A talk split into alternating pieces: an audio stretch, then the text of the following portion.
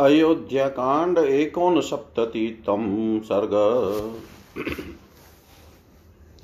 भरत की चिंता मित्रों द्वारा उन्हें प्रसन्न करने का प्रयास तथा उनके पूछने पर भरत का मित्रों के समक्ष अपने देखे हुए भयंकर दुस्वप्न का वर्णन करना।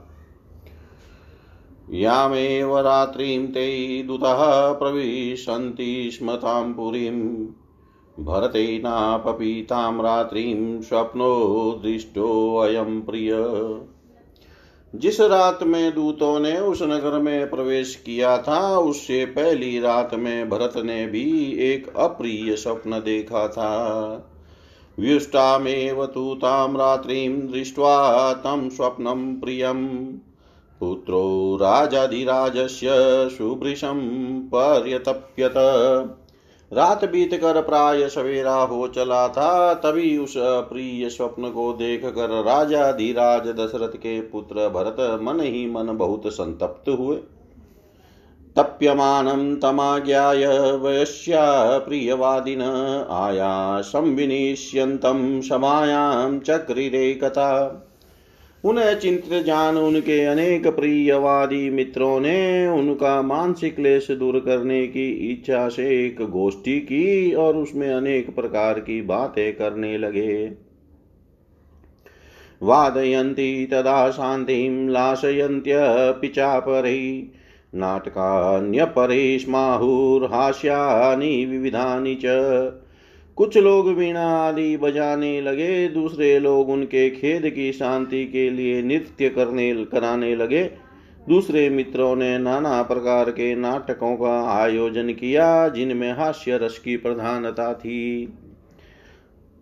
स महात्मा भरत, सखी सखिभिः प्रियवादिभिः गोष्ठी हास्यानि कुर्वद्भिन प्राहस्यत राघव किंतु रघुकुल भूषण महात्मा भरतोन प्रियवादी मित्रों की गोष्ठी में हास्य विनोद करने पर भी प्रसन्न नहीं हुए। तम ब्रवीत प्रियशको भरतं सखिभिवृतं पर्युपासिनः किं सखे नानुमोदसे। तब सुहृदों से घिर कर बैठे हुए एक प्रिय मित्र ने मित्रों के बीच में विराजमान भरत से पूछा सखे तुम आज प्रसन्न क्यों नहीं होते हो? एवं ब्रुवाणं सुहृदं भरतप्रत्युवाच शृणु त्वं यन्निमित्तं मे दैन्यमेदुपागतं स्वप्ने पितरमद्राक्षं मलिनं मुक्तमूर्धजं। पतन्तमद्रिशिखिरात् कलुषे गोमये हृदय इस प्रकार पूछते हुए सुहृद को भरत ने इस प्रकार उत्तर दिया मित्र, जिस कारण से मैंने मन में यह दैन्य आया है, वह बताता हूँ, सुनो। मैंने आज स्वप्न में अपने पिताजी को देखा है। उनका मुख मलिन था, बाल खुले हुए थे और वे पर्वत की चोटी से एक ऐसे गंदे गड्ढे में गिर पड़े थे, जिसमें गोबर भरा हुआ था। प्लवमानश्च मे दृष्ट स तस्मिन् गोमये हृदय। पिबनञ्जलीनां तेलं हसनीव मुहुमुहु मैंने उस गोबर के कुंड में उन्हें तैरते देखा था।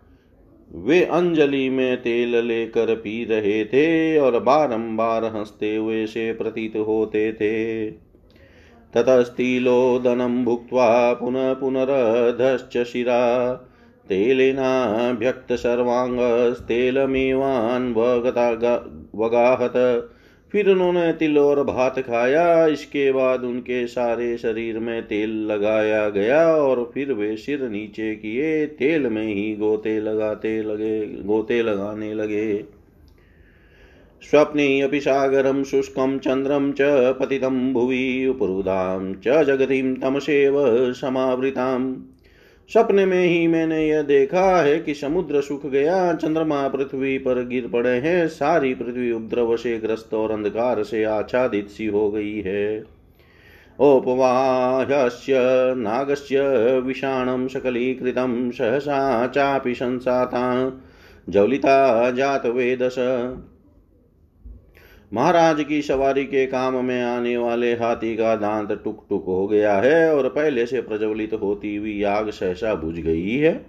अवधीनां च पृथिवीं शुष्कान् च विधि विविधान् द्रुमान् अहं पश्यामि, विध्वस्तान् सधुमाश्चैव पर्वतान्। मैंने यह भी देखा है कि पृथ्वी फट गई है, नाना प्रकार के वृक्ष सूख गए हैं तथा पर्वत ढह गए हैं और उनसे धुआँ निकल रहा है। पीठे कार्षणायशै चैव निषन्नं कृष्णवाससं। प्रहरन्ति स्म राजानम् प्रमदा कृष्ण पिंगला काले लोहे की चौकी पर महाराज दशरथ बैठे हैं। उन्होंने काला ही वस्त्र पहन रखा है और काले एवं पिंगल वर्ण की स्त्रियाँ उनके ऊपर प्रहार करती है।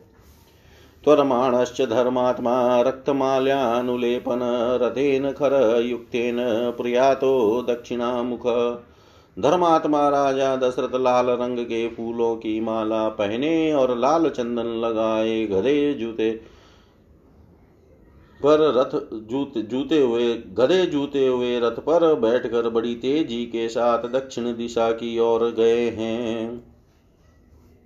प्रहसन्तीव राजानं प्रमदा रक्तवासिनी प्रकसन्ती मया दृष्टा राक्षसी विकृतानना। लाल वस्त्र धारण करने वाली एक स्त्री, जो विकराल मुख वाली राक्षसी प्रतीत तो होती थी, महाराज को हंसती हुई सी खींच कर लिए जा रही थी। यह दृश्य भी देख, मेरे देखने में आया। एवं तन्मया दृष्टमिमां रात्रिं भयावहम्। अहम रामो अथवा राजा, लक्ष्मणो वा मरिष्यति। इस प्रकार इस भयंकर रात्रि के समय मैंने यह स्वप्न देखा है।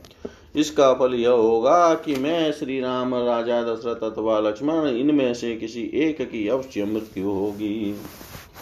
नरो यानेन यः स्वप्ने खरयुक्तेन याति अचिरा तस्य धूमा धूम्राग्रं चितायां सम्प्रदर्श्यते एतन्निमित्तं दिनोऽहं न वच प्रतिपूजये शुष्यतीव च मे कण्ठो न स्वस्थमिव मे मन।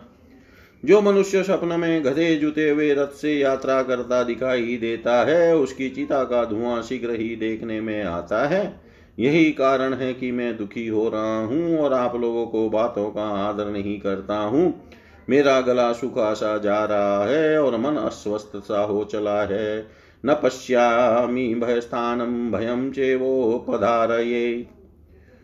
भ्रष्टश्च स्वर, स्वरयोगो मे छाया चापगता मम जुगुप्सु इव चात्मानं न च पश्यामि कारणम्।